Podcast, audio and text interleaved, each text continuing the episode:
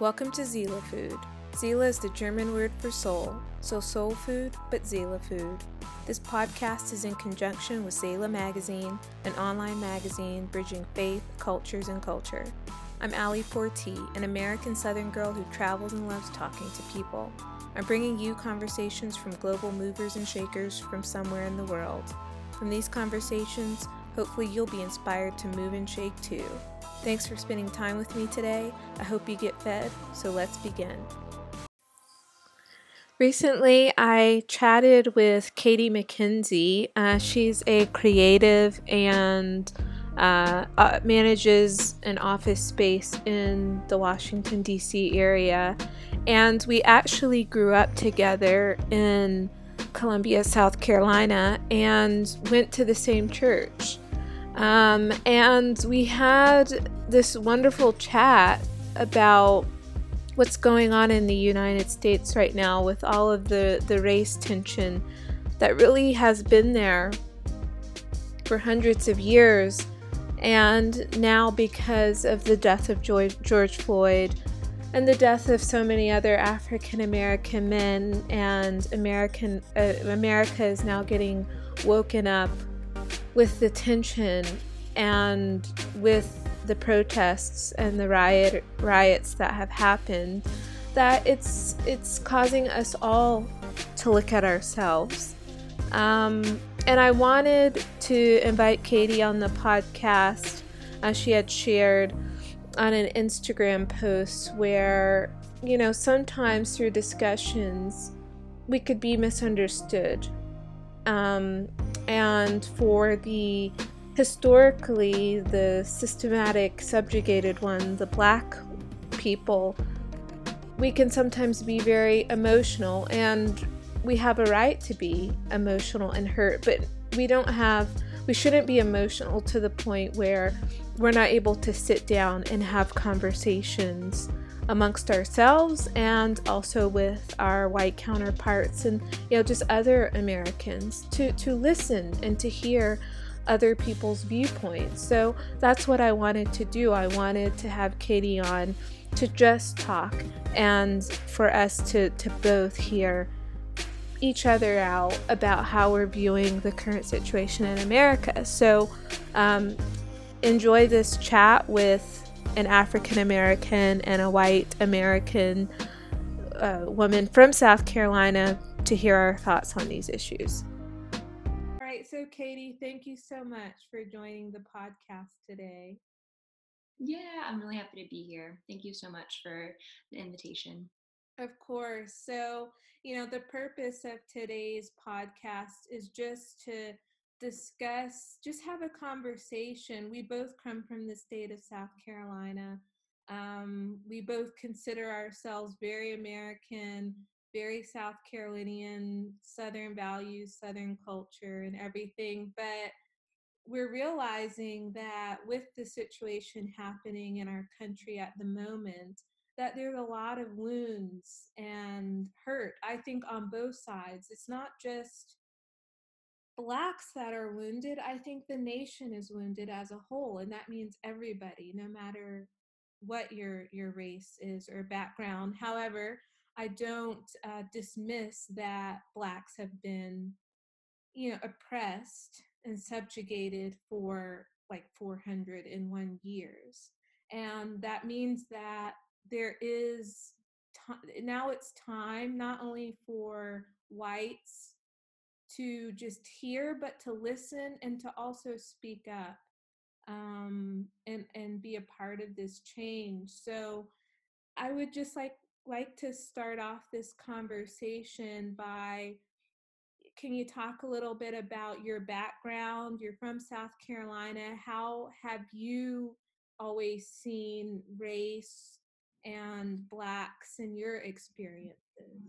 Yeah, so that's something that I have definitely been trying to reflect on these past couple weeks and what um, I was exposed to through childhood. Um, and it's really interesting when I think about, um, you know, my family and where we grew up and kind of the values that we were taught growing up. Um, And so my family, one side of my family were actually um, farmers. And I remember growing up and hearing stories about how my granddaddy was one of the very first teachers at in their uh, town to go and integrate into the black high school when um, integration started happening on the school level and i remember always being really proud of um, my family in that and then after that there i honestly don't even remember there being a lot of conversation surrounding um, racial tension after that i when we studied south carolina history in school you would hear about um, segregation and Jim Crow, but then it ended. And that's kind of where the narrative stopped. And as a child, you're walking into a space where racism is over and it's been disbanded, and you don't, you have to be you know told what's going on to be able to know what's going on around you. And to be completely honest i grew up in a really predominantly white little bubble mm. and wasn't exposed to a lot of things. Like i remember i was a senior in high school before i it like sunk into my heart that there was actually injustice happening in the world and the injustice that I was exposed to was international injustice. So it still wasn't even US. Mm-hmm. Um, and it's been a learning process to see that there's actually a lot of work to be done on the home front. And a lot of my um, work has been in the international space because it always felt like there were really tangible needs there. Um, but especially more recently, I'm just seeing that there's so much to be done and reconciled on the home front as well. Yeah, and you know, it's amazing that you speak of that bubble because I think we're the same age, um, mm-hmm. 32, me, and we grew up in the same church. And while we may have grown up in the same state in the same church, being the same age, my experiences growing up I think were a little bit, well, a lot different from yours in the sense that I found it to be, I found it difficult growing up at the church that we both did, where I had uh, two kids in the youth group come up to me and say, uh, niggers aren't welcome here. I wasn't included in um, the sleepovers that, and I was the only black um, at that time uh, in the children and youth ministries like going full time. There weren't other blacks or even indians or you know other uh, non-whites. I think at the time that i was going there there was that one kid who i think was half black half white um, but and he was so kind but i found it uh, very challenging uh, being treated like that, not included with to go to sleepovers of girls' houses. I felt like there was a different treatment and like going on like trips to Myrtle Beach. I remember once we went to Myrtle Beach and um, we were going to Subway for lunch, and um, there were the same two guys had said, you know, you don't need to come and follow us. So I always felt like I was different and it, it caused a wound in me. And I think that, of course, I wasn't sharing this for, with people for the longest until one time I went to the minister of music um, and shared with him what was happening, and he just walked away. I remember the Sunday I confronted him sharing some examples, and he just walked away. So then that caused me to rebel against the youth ministry. I, gosh, when did youth start? 13, 14 years old.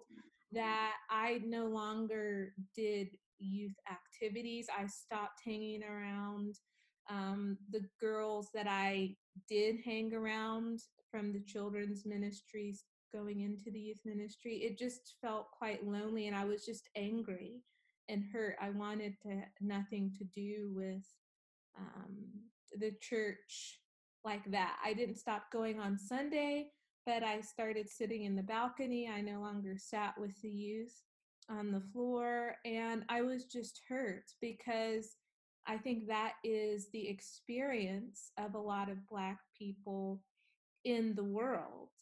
And we mm. experience it in the working world. Like I remember when I interned at the White House and I was in presidential scheduling on a team with three other white girls. And they started going out to lunch together. They didn't invite me. They would say, So, how did you get here? The same way you got here, I applied. Um, so those those are like okay, America isn't black bathrooms, white bathrooms anymore of segregation, but there is a distinct difference of treatment.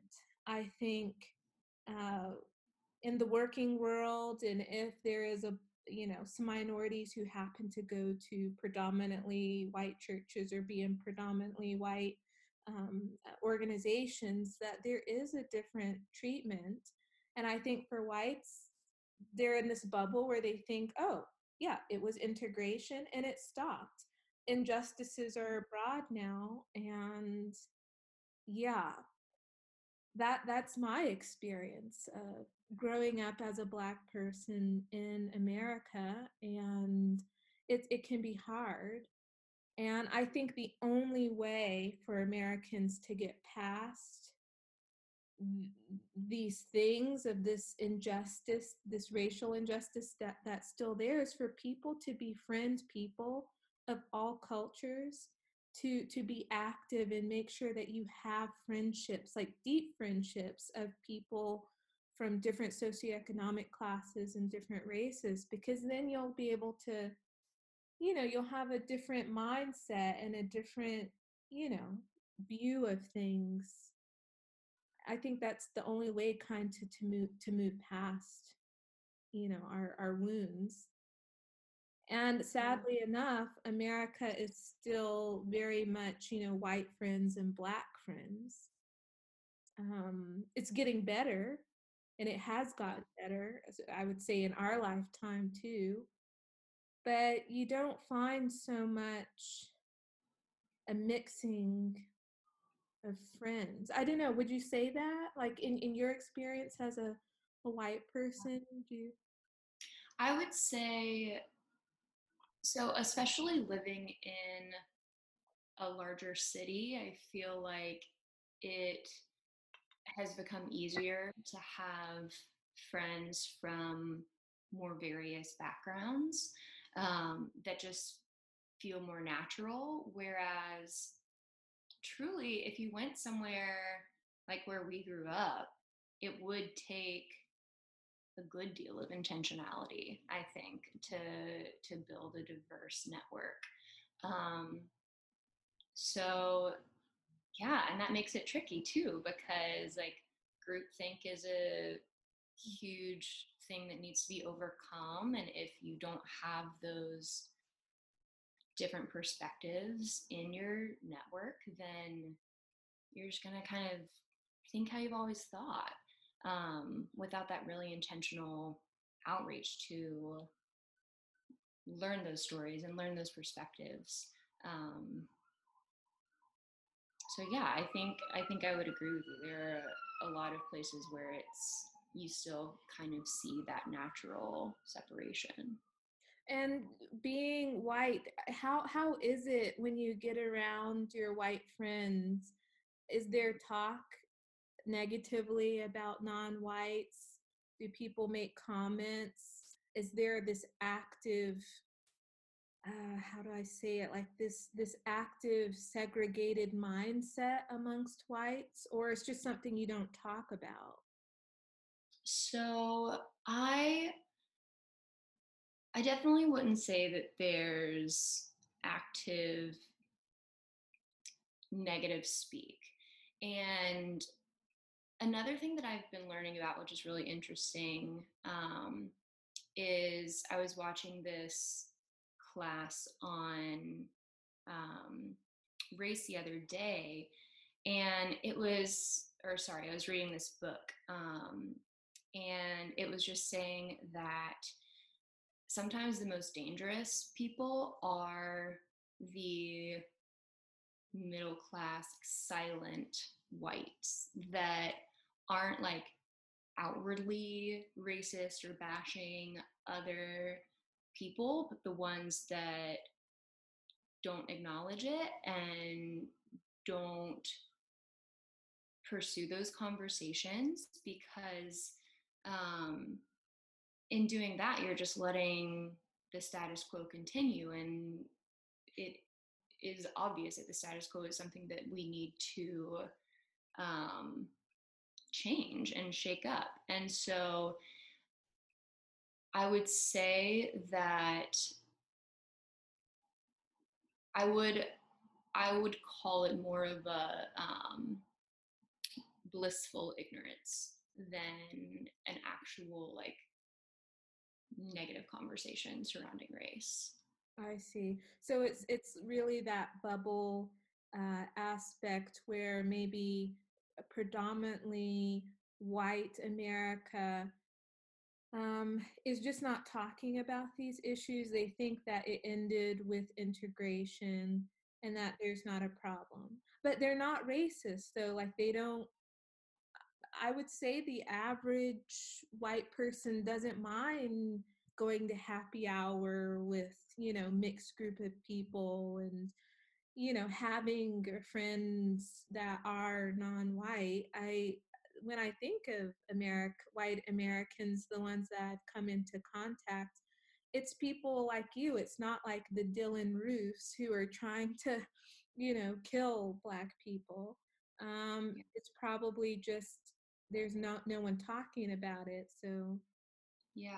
it's okay everything's fine. Yeah so that's why i've truly been grateful for this conversation over the last few weeks which is um, you know you also have to recognize like your privilege in not having to face these conversations until someone makes it unavoidable you know? And um, so I actually have been having a lot of conversations with my white friends about how did we get here and like where where does this actually come from? And what is the history behind it? And like what have we been missing? Um and how, another, how did we get here? What are what are some of the examples so something that I found extremely helpful was a documentary on Netflix called 13th. Mm-hmm. And um, have you had a chance to watch it yet? I know, but I know it. I need to watch it.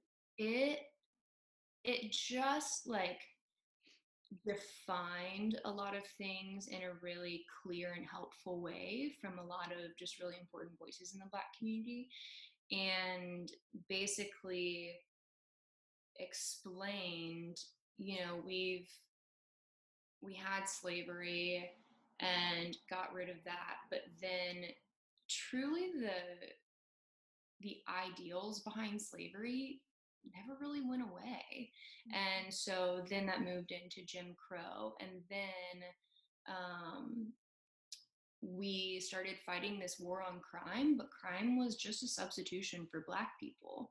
And so you see this imbalance of policing on Black communities. And truly, if I look at the way that I considered some of those Black communities that had higher crime rates, I was just a product of marketing. If the news tells me that crime is high in this area and then that's what I believe. And that kind of shapes the way that you think about people. And so I've really been challenging myself to reframe those narratives and figure out what was just um, the way that things were communicated to me.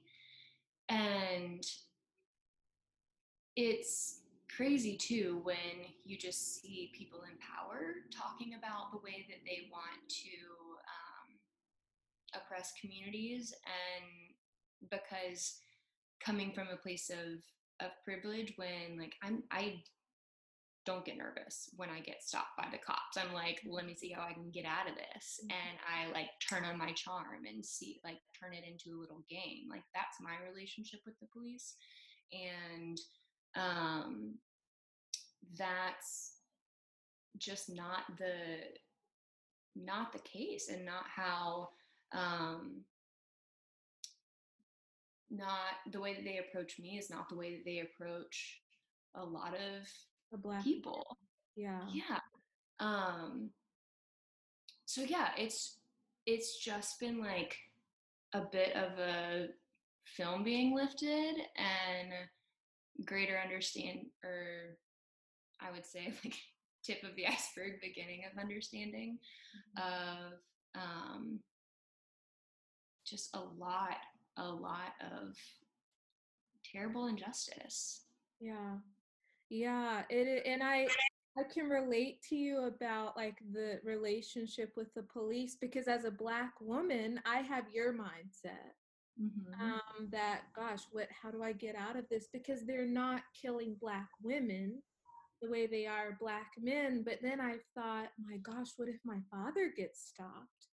Or a cousin or a friend or I've had a lot of black British male friends say to me, I'm scared to go to America because if I get pulled over, I don't want to die. Like they're scared to go as a tourist. And Yeah. that kind of made me think like, wow, I never thought about it. And is the United States prepared if a black European or a black from another country comes over and a cop shoots them? Are they prepared for the international backlash that that that would cause, especially if a lot of black foreign men started getting killed in America? It, kind of puts it into perspective. And then when you see the prison statistics of the number of black men in prison, but then when we see Breonna Taylor getting killed, then I thought, oh gosh, I'm a black woman. That's terrible. I don't want that happening to me. yeah Um, I think it it starts largely with individuals, with our hearts and opening up our eyes to the reality of things. And then racism is not a skin color issue; it's a heart issue. I know that not everybody is a Christian, but it I think everybody can sit and think like what kind of world do I want and then that's going to you know be with me looking at my own heart and how I see people and loving people um, we all have to look into our own hearts these days. And then the media which ha- controls a lot of how we we view the world also has to change. The content that they are pushing out in front of us movies news media radio magazines all of it. And then i think the practical steps is that i don't know like when i think of that white house example if you put a black person on an intern team with three whites maybe change that up a little bit like maybe do two whites and two indians or you know make it multi-culti mm. where you know and having more blacks come in into intern positions where it's not predominantly white over non-whites and it's also um, making friends deciding that i want to have friends of people who don't look like me or come from my same you know background race and all of it. Travel well not all of us can travel the world but having served syrian refugees in lebanon it opens my eyes to the need of, of sitting with the poor and being there with those who are, are are put out of their country because of war we all have to try Yeah. I think that, yeah, truly that last statement, like we all have to try. And I think for um, white people in America, that starts with recognize, like admitting the fact that you may have unconsciously done hurtful things and admitting the fact that this entire race of people in our country is telling you that they're oppressed. And just because you don't feel that and you haven't experienced it, we have to start listening and conversing, um, just like you said. And I mean, I just think of what you said at church of uh, the music minister just walking away. How are we? How are we supposed to solve anything? Of course, you responded in the way you did. Of Yeah. course, you did. What other option did you have? Yeah. You know, when we don't listen, that just compresses things into it would explode. And of course, that's it solves it solves nothing, but it explains why this has been an ongoing conversation because white people just don't feel it. And so it's easy for them to dismiss it. And yeah, we have to we have to listen. And we've all been suppressed for 400 years. Um, the whites have been suppressed in the sense that imagine during the slavery era, white masters treated slaves inappropriately. Not only did they have to work through labor, a lot of the women got raped. And so that's a product in my family. And so what can you do when you're a black slave woman and the master or overseer comes knocking on your shack at night and you have to follow him? And your husband though slaves weren't legally recognized as being married they did marry um, and your husband can't say anything because he'd be shot and then the the master's his wife in the big house can't say anything because she's a woman and if she challenges her husband i guess she'll be physically handled physically abused by him. So everyone's been quiet for 400 years mm-hmm. keeping it inside. So and i think that's a, a parallel to the minister of music like what do you do as a white man in your i don't know 40s 50s and you've got this 13 14 year old black girl mm-hmm. saying i'm being called the n word and in a swimming pool being pushed under the water and i can't breathe. Like how do you handle it in what was this maybe early 2000s late 1990s Yeah. I think everybody's been suppressed, especially in the American South, you know, mm-hmm. 'cause that's been our history for so long that people don't know how to to start discussing these things. And I went on the church website last night actually, and all the staff is white Mm. and there needs to you know change comes with okay you you you repent you recognize that there's been a lot of wrong like anna wintour with american vogue a lot of fashion magazines have come out saying okay that's great you've come out so what is going to be the tangible change that means you've got to hire more people of color that means the church we grew up in needs to hire uh, you know fill these positions with non-whites indians arab christians you know if they've got the qualifications. So then that way the church can start seeing an associate pastor that's family comes from india you know um, and that will begin to change the mindset. Um, Yeah. Of people. Um, it's a slow process, but while it's slow, it needs to be some fast movement where we don't need to be talking too long. Um, yeah. But yeah, okay, now we're going to diversify our staffs and so on Yeah. and so forth. Yeah, I love that thought too because I think one of the things that I've I haven't really known how to reconcile is that um like we can see maybe why cuz you know you go to the South, and for the most part, schools are unofficially segregated.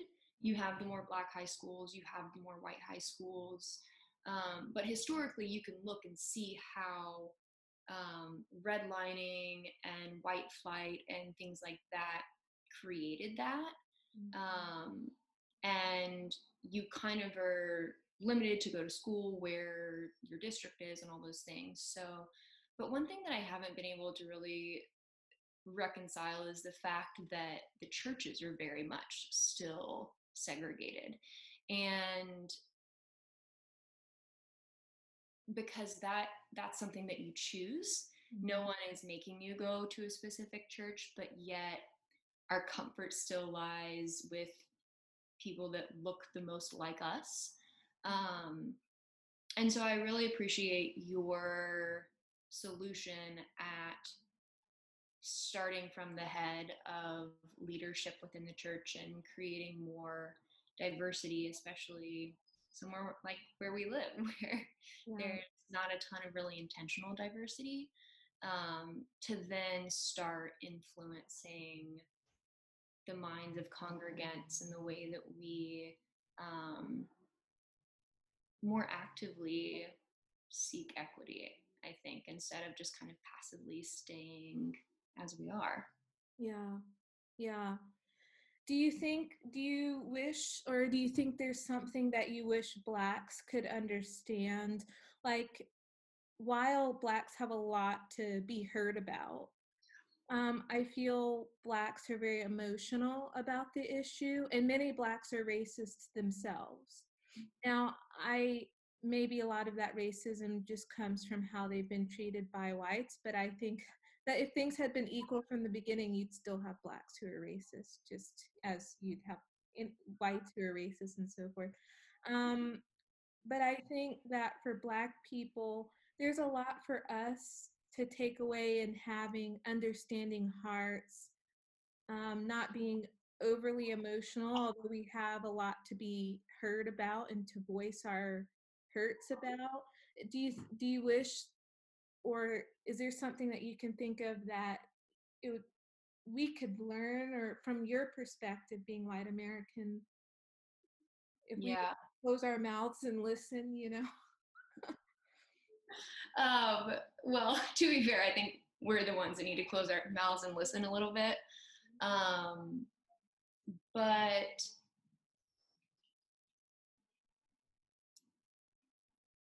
i that's a really good question. And maybe you don't have an answer now. Maybe it's something you need to. Yeah. I mean, the first thing that comes to mind is just we don't know what we don't know. Um, and I don't want that to feel like an excuse either because um, it's we you know should be pursuing justice and well-being for our fellow man and loving our neighbor um, but we don't always know because it's not an experience that we have had to face um, and so i truly am grateful for i mean your willingness to share your experience when i was probably the likelihood that i was in a room or a nearby room when that was happening to you is very high and yet i had no idea. And so i just appreciate the grace and um, the time and and i've heard a lot of conversation that just has been talking about how it's not up to black people to educate white people and while I do agree with this, I don't think that all of our black friends should just start getting all these calls and they're like, okay, so from the top. Um, and I, we also just like, we have a lot to learn as well. And so I'm just grateful for grace through that process because it's definitely some something that um, I'm on the front end of learning about, and and there's a lot to do, and there's a lot to learn, and I mean, thanks to um, amazing activists. There's a lot of resources that we can glean from, and a lot of people in the Black community who have already published a ton of amazing resources that we want to, that I want to dive into. Um, but yeah, that's just a little bit of my initial reaction. I hope that as a nation we start taking practical steps on working on this issue. I was talking with a friend who lives in Sydney in Australia, and she said for two years now they start official meetings and official functions with like this kind of like their pledge of allegiance of we recognize that this land doesn't belong to us, that we took it, but that the original owners were Aborigines. And something like that, that is said before official functions.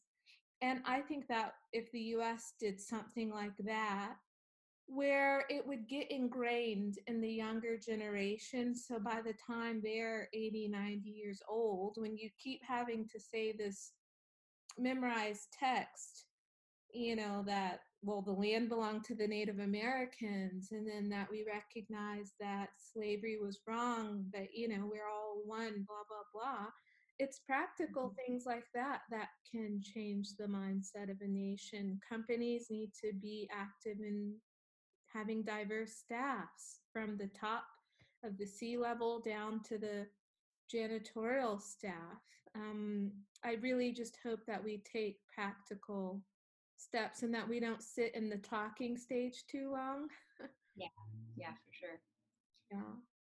Yeah, I I love that um, Australian pledge because it also just, I mean, it not only reinforces and kind of honors the history of the people who were unjustly treated but it also is just a daily reminder like i just think of um, the scripture like we bring nothing into this world and we take nothing out of it mm. um, which is a challenge to like why why build this like singular pillar of a kingdom when we could be um, casting a wide net and catching all the people in our in our wake and really just raising the tide for everyone.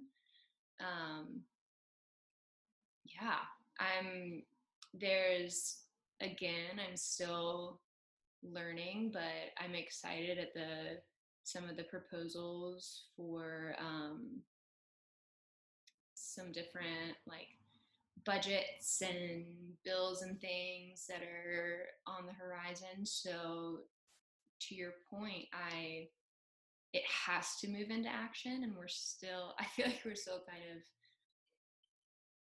I feel like I'm pre-action at this point and I'm still just like absorbing and learning. Um, but yeah, I I totally agree. We gotta take those steps forward and it'll look different and and don't lean on lawmakers to do everything and make the change you know? Like i feel like living in dc it's all about policies and bills and blah blah blah but you are a change agent and you have it in your capacity to affect your surround. Um, so in whatever ways we can start that today then I'm here for it.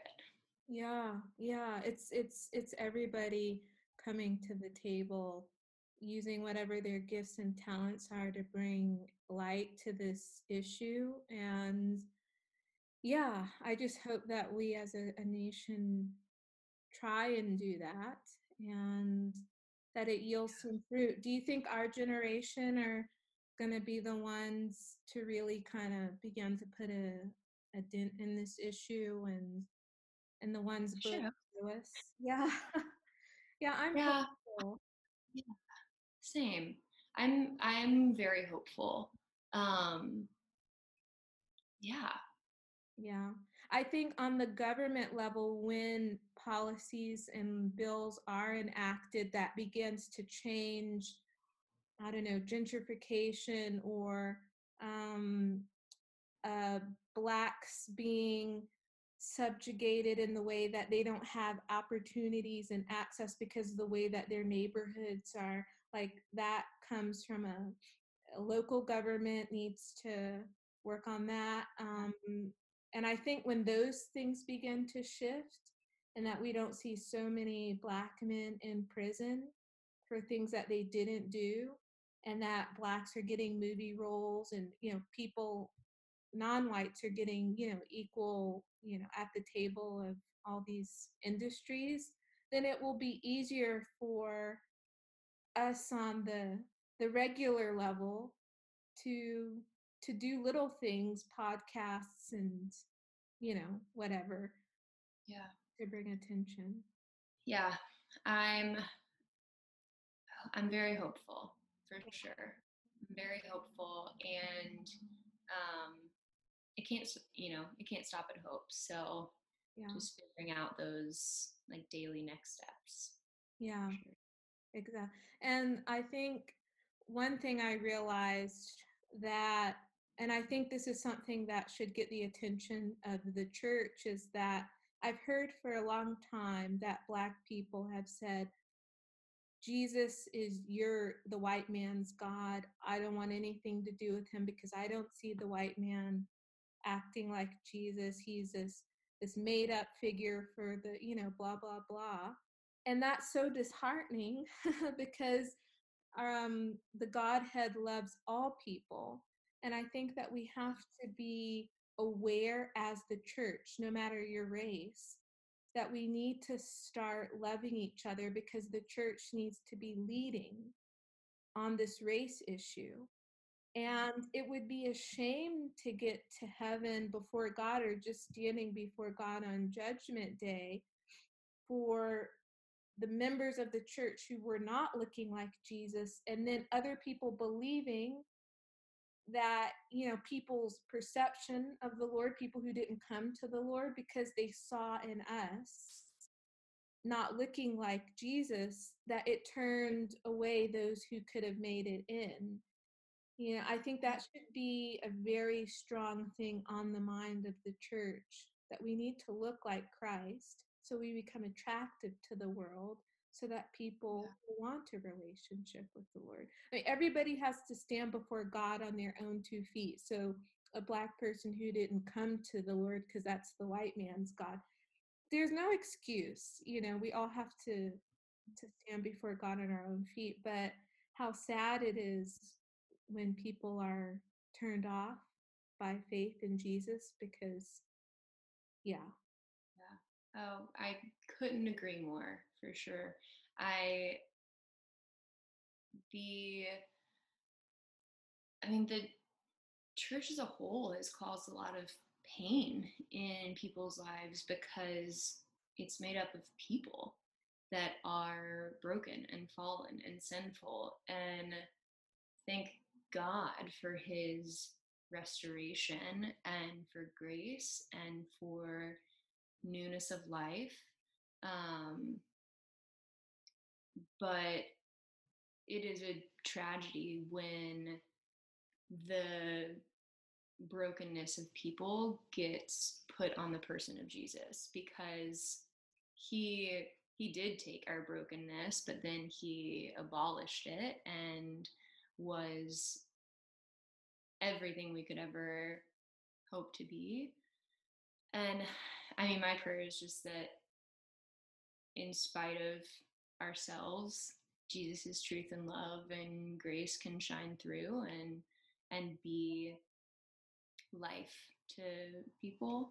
Um but yeah it as far as you know sharing that love with the world like we gotta yeah. we have to be pursuing it we have to be reflecting um his love because how else would they see it exactly and i and i'm very hopeful like you were saying earlier that we are waking up. You know, this has been a hard year for the world, and I do believe God is resetting the church. He's resetting human beings to look at what's mm-hmm. most important with all the deaths that we've had, and then now our country is having challenges, and other countries, Hong Kong, Lebanon, are starting with their own domestic issues. And I think God is like, you know, shaking, resetting yeah. humanity to focus on what's real and what's important. And um, I'm hopeful that we're going to be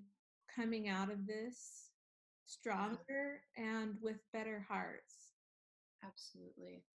Yeah. And just seeking the Lord through it, you know, and like that's really our only option is, you know, seek the Lord and come out stronger or not and then like what's what's it for yeah you know exactly yeah but this has been a, a really you know good chat because i i believe you like most americans white or black or whatever your ethnicity is is that we we want a better america and we care and it starts with sitting down and talking.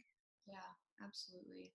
And yeah, I'm really grateful for um, the invitation, and I'm really grateful for your perspective and and opening up those parts of a shared experience on on as far as like the activities were concerned but actually like two different lives and realities that were existing in a parallel space. Um, and it it does just open the eyes more to what it's actually been like for our brothers and sisters who are black in America and you know especially where we're from so yeah. truly grateful for you of course yeah the trick is not to be bitter but to be better and uh, to, to remain hopeful yeah yeah well thank you katie for joining of course. Thank you so much. Of course. I hope you enjoyed this podcast conversation and that it fed you in some way to pursue your own dreams. Be sure to subscribe to Seele Mag at seelemag.com, S E E L E M A G.com, where you'll be automatically entered to win our giveaways. And follow us on Instagram at Seele Magazine, S E E L E Magazine. Till next time.